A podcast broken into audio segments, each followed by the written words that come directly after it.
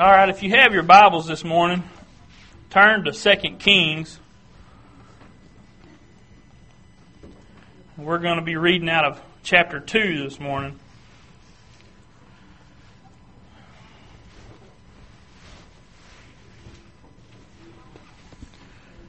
We're going to be talking about a man named Elijah and another one called Elisha. These are two of the greatest uh, prophets. Um, God used them to do some mighty things, and we want to look at this little brief portion of their life right, right here this morning. Second Kings chapter two. We're going to start in verse one. and it came to pass when the Lord would take up Elijah into heaven by a whirlwind, that Elijah went with Elisha from Gilgal. And Elijah said unto Elisha, Tarry here, I pray thee, for the Lord has sent me to Bethel. And Elisha said unto him, As the Lord liveth, and as thy soul liveth, I will not live, leave thee. So they went down to Bethel. And the sons of the prophets that were at Bethel came, unto, came forth to Elisha, and said unto him, Knowest thou that the Lord will take away thy master from thy head today? And he said, Yea, I know it. Hold your peace. And Elijah said unto him, Elisha, tarry here, I pray thee, for the Lord hath sent me to Jericho. And he said, As the Lord liveth, and thy soul liveth, I will not leave thee. So they came to Jericho. And the sons of the prophets that were at Jericho came to Elisha, and said unto him, Knowest thou that the Lord will take away thy master from thy head today? And he answered, Yea, I know it. Hold your peace. And Elijah said unto him, Tarry, I pray thee here, for the Lord hath sent me to Jordan. And he said, As the Lord liveth and thy soul liveth, I will not leave thee. And they two went on. And fifty men of the sons of the prophets went and stood to view afar off. And they too stood by Jordan. And Elijah took his mantle and wrapped it together and smote the waters, and they were divided hither and thither, so that they too went over on dry ground. And it came to pass when they were gone over that Elijah said unto Elisha, Ask what I shall do for thee before I be taken away from thee. And Elisha said, I pray thee, let a double portion of thy spirit be upon me. And he said, Thou hast asked a hard thing. Nevertheless, if thou see me when I am taken from thee, it shall be so unto thee, but if not, it shall not be so. Now, that was a lot of reading, a lot to take in, but what I want to talk to you this morning about is diligence. We've kind of touched on this a couple times over the past few weeks, but let me define diligence for you. It's constant effort to accomplish what is undertaken. Now, from this reading, you can see that Elisha was determined to go with Elijah. It didn't matter what happened. It didn't matter what Elijah said to him. He was he had done made his mind up. He was going with him, and he was going to see this thing through. now, if you do a little reading, you'll see that uh, Elijah and Elisha already knew that this event was going to take place. Now, it doesn't really tell us exactly how they came to know this. If you go on and read, you'll see that uh, a chariot of fire picked up Elijah, and then a whirlwind took him to heaven. So, Elisha received a double portion of the Spirit that Elijah had. Now, diligence. You know, it would have been real easy for Elisha to walk with him to that first town and decide that was enough. And I did a little looking, these two men probably walked somewhere in the neighborhood about 16 miles that day. That's a lot of walking. You know, I realized that that was probably the main method of transportation back in those days. So they were probably used to walking, but that's a pretty good ways to walk with somebody. what was it that, that made Elisha decide that it was worth that walk? Well, you know, I, I got to thinking about this, and I, I decided that Elisha was kind of a student, if you will, of Elijah. He was Elijah was kind of his teacher and mentor. He was somebody that Elisha looked up to. Um, so I think he probably, since he knew that Elijah was going to be going away, he wanted to be, sure to get everything he could out of this guy. Now, I don't mean that in a bad way. I mean, he was trying to just take in everything he could to, before he was gone.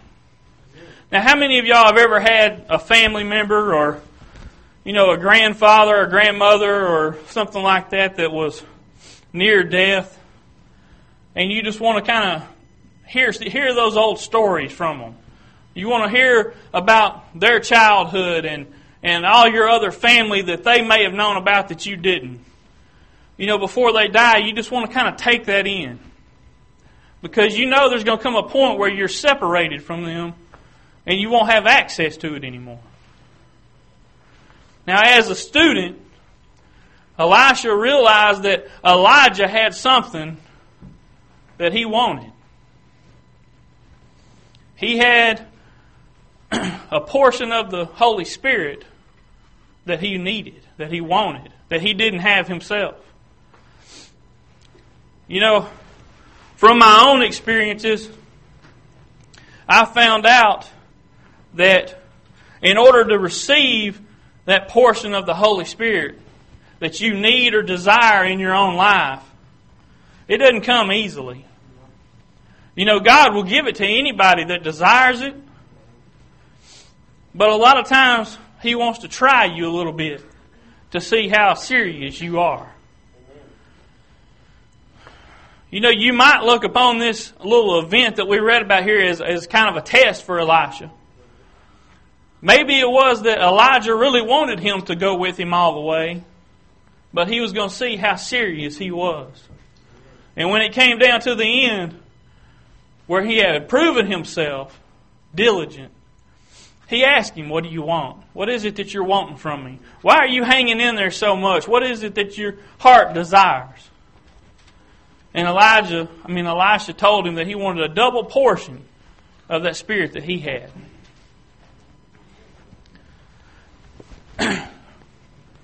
you know, that's, that's kind of a hard, Elijah even told him, he said, that's a hard thing that you ask for. So you're asking me to give you something that I don't have myself. I, it's not mine to give to you. But what Elisha was asking for was not that Elijah give it to him, but that Elijah would pray to God for him on his behalf. He knew where he was about to be. He was about to be in the presence of God. So what did Elijah say? He didn't say, I'll give it to you. He said, All right. As a sign, I'm going to do my part. If it's God's will that you receive that double portion, then you'll see me as I'm leaving. And if it's not, then you won't see me. Now, have y'all ever y'all ever prayed like that? It's okay to pray like that. There's another man that can't remember right now what his name was, but he uh, he laid a mantle, which was a something they would cover themselves with, and just exact just like Elijah parted the waters of the Jordan River with his mantle. It was kind of a thing they would wrap around themselves. This man laid his mantle out when he was praying. He prayed and he asked God, he said, God, if it be your will for whatever he was praying for, when I wake up in the morning, the mantle will be wet, but the ground will be dry. And when he woke up, that's what it was. Well, he prayed again. He said, God, now if this is really your will, when I wake up in the morning, the ground's going to be wet, but the mantle will be dry. And that's the way it was. So he knew then that that was God's will. Now, some people might say that that's not a very good way to pray. You know, that doesn't take much faith to see something like that. But you know, sometimes you need some sort of confirmation from God. When, when you pray in that kind of a manner, God sees the diligence. He sees that you are diligently seeking His will. Now, we read a scripture a couple weeks ago. I'm going to read it to you again. It's in Hebrews chapter 11, verse 6. It says, But without faith it is impossible to please Him. For he that cometh to God must believe that He is, and that He is a rewarder of them that diligently seek Him. Now, it doesn't say He's a rewarder of those that find Him. It said He rewards those that seek Him. Diligently seeking. Now let's think about that. You know, it's it's it's easy for us to seek God for a few minutes. It's easy to say, okay, God, I want your will for my life. And then go on and do whatever else we were doing. But diligently seeking God is something that's a little different. It takes a little bit different level of commitment. Just like this commitment that Elisha showed when he continued to stay with Elijah, even after he told him, Now look, you stay here. I'm going to go on, but you stay here. And he said, No, I ain't staying here. I'm going with you. Because I know there ain't nothing for me here. But there's something for me if I follow you. See, I think Elisha realized that Elijah was fixing to be gone. He had a position in this world, and there was needed to be somebody to, that was going to fill that position. I think Elisha saw that, and he wanted to be that one that was going to fill that position. Now, what would have happened if Elisha would have said, Man, it's been nice knowing you. You got a long journey today. But I'll see you on the other side. Would he you think he would have got the blessing? Do you think he would have received that double portion? Do you think he would have seen twice the miracles performed in his life that Elijah had performed? No, he never would have. you know, as as Christians, as members of this community, we can sit idly by saying we want God's will for our life. But if we're not going to diligently seek God's will, if we're not going to be diligent about our methods of seeking God's will, you know, it's one thing to seek God's will, but to actually take some steps to make sure His will is being performed it's two different things. You know, I think seeking God's will can kind of be equated to an Easter egg hunt. I watch little kids, they'll walk around. Boy, they're looking for those eggs.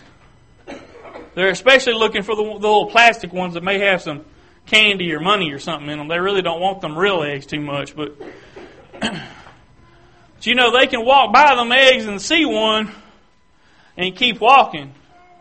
If they don't ever bend down and pick that egg up and put it in their basket, what was the point?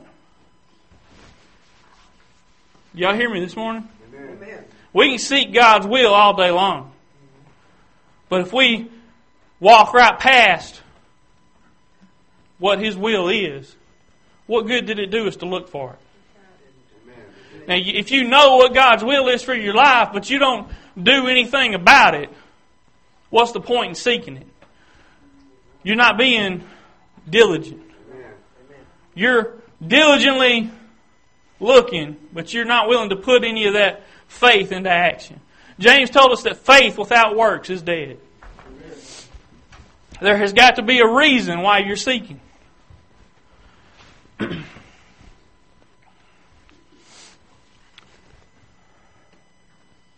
You know, I thought of something else. I thought of, you know, I just told you that I think Elisha knew that since Elijah was going to be gone, he was going to have to take his place.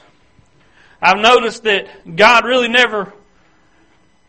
Now, I'm not talking about every instance, but I'm talking about when there is a work to be done and God has someone in place to do that work he will never remove someone when that work is not completed without replacing them with somebody else. So, Elisha could have just sat back. He could have just done whatever else he felt like doing. But he wanted to see God's will done. He wanted to see his life used for God's will.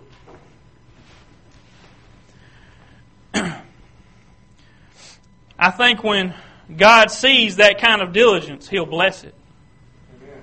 You know that last scripture I read you says He's a rewarder of those that diligently seek Him. Now think about that. He, he will reward you for your effort. Amen. You know, a lot of times we get this attitude as a Christian that God don't owe us anything. That we just need to be working and, and don't worry about any reward or anything. Well, you know, it's hard to stay motivated when you ain't concerned about a reward. God understands that. You know, God designed us. He built us. He knows what kind of desires men have. When I say men, I mean that all inclusive. he would not have designed us with that need for a reward unless He was willing to provide the reward. You know, I think a reward is something that we should expect. Now, I'm not one of these prosperity preachers. I'm not somebody that's going to tell you, you pray and ask God and He's just going to flood you with money. That ain't what I'm trying to tell you this morning. I'm trying to tell you that it's okay to expect God to fulfill His word. Amen. If He says He is a rewarder of those that diligently seek Him, let me tell you, if you want a reward, you better be diligently seeking Him because that's what His Word says. It goes two ways. Not only is He going to reward you, but you better be diligently seeking Him to expect that reward. Amen. so, how do we use that? What what what do we need to do different?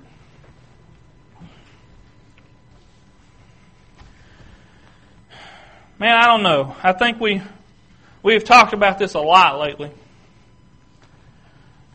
I'm really ready to move on to some other things. But until God gives me something different, I ain't got nothing else to talk about. We're lazy. Yeah, I said we.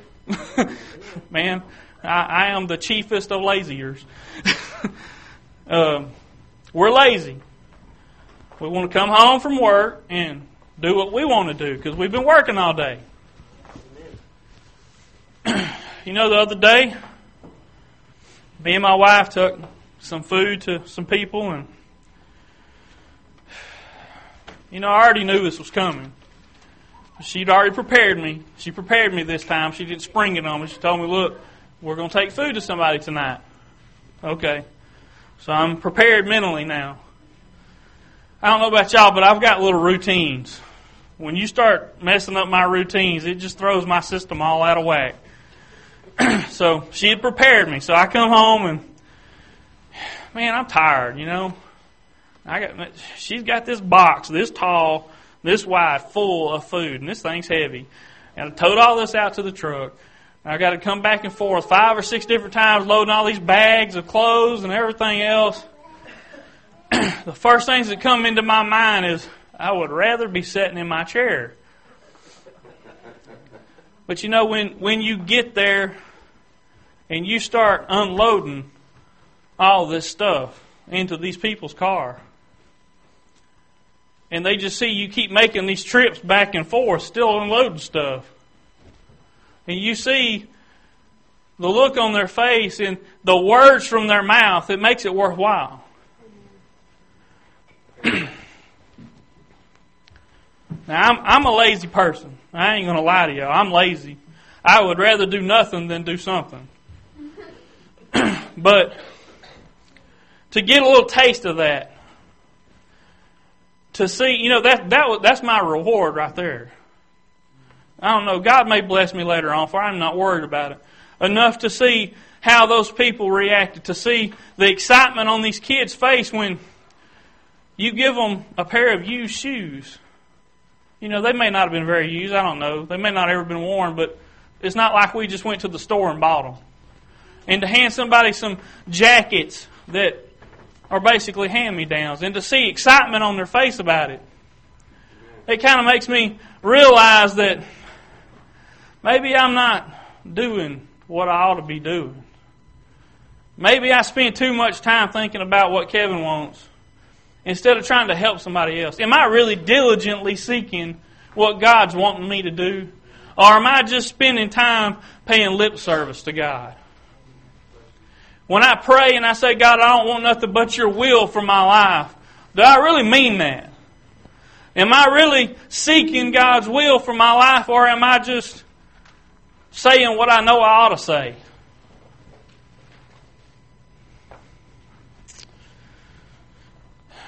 I'm going to let you answer that for yourself.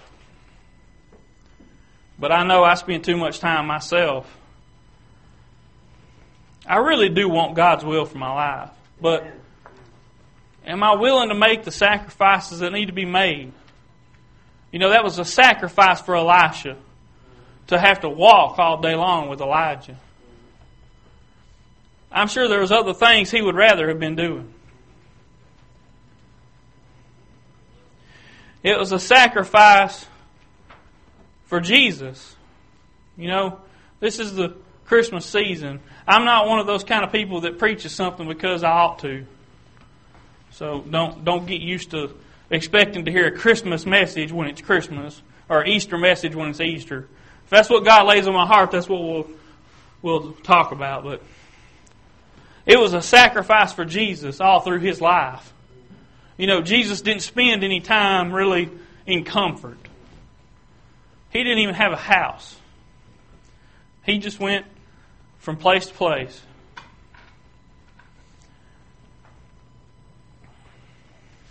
How much of a sacrifice was it when when he took those beatings and when he hung on that cross? You know, I'm not trying to pull on your heartstrings this morning. What I want you to know though is that a lot of times the things we think we're sacrificing really ain't that much of a sacrifice.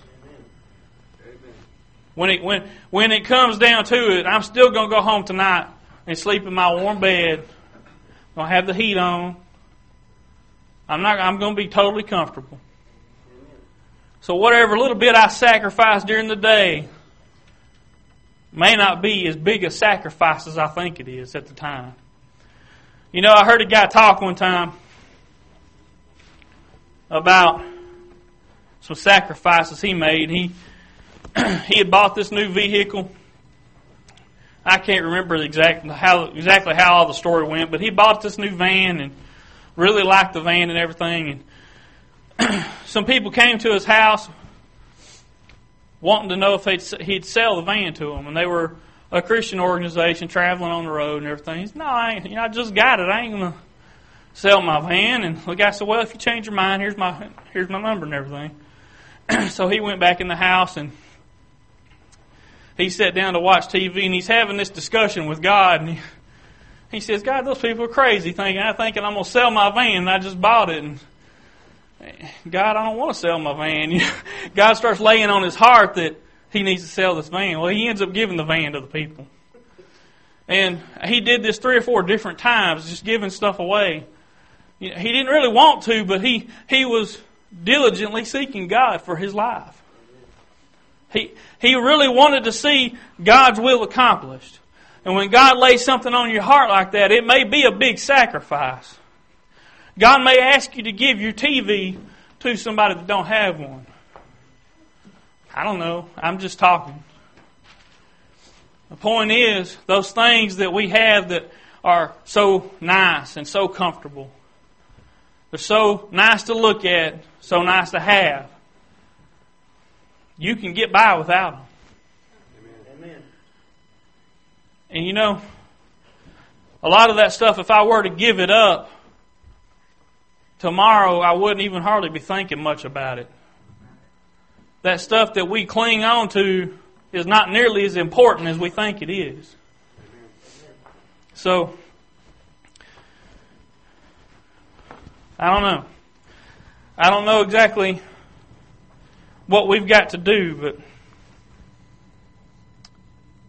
I think we need to pay closer attention to how diligent we diligently we really are seeking God.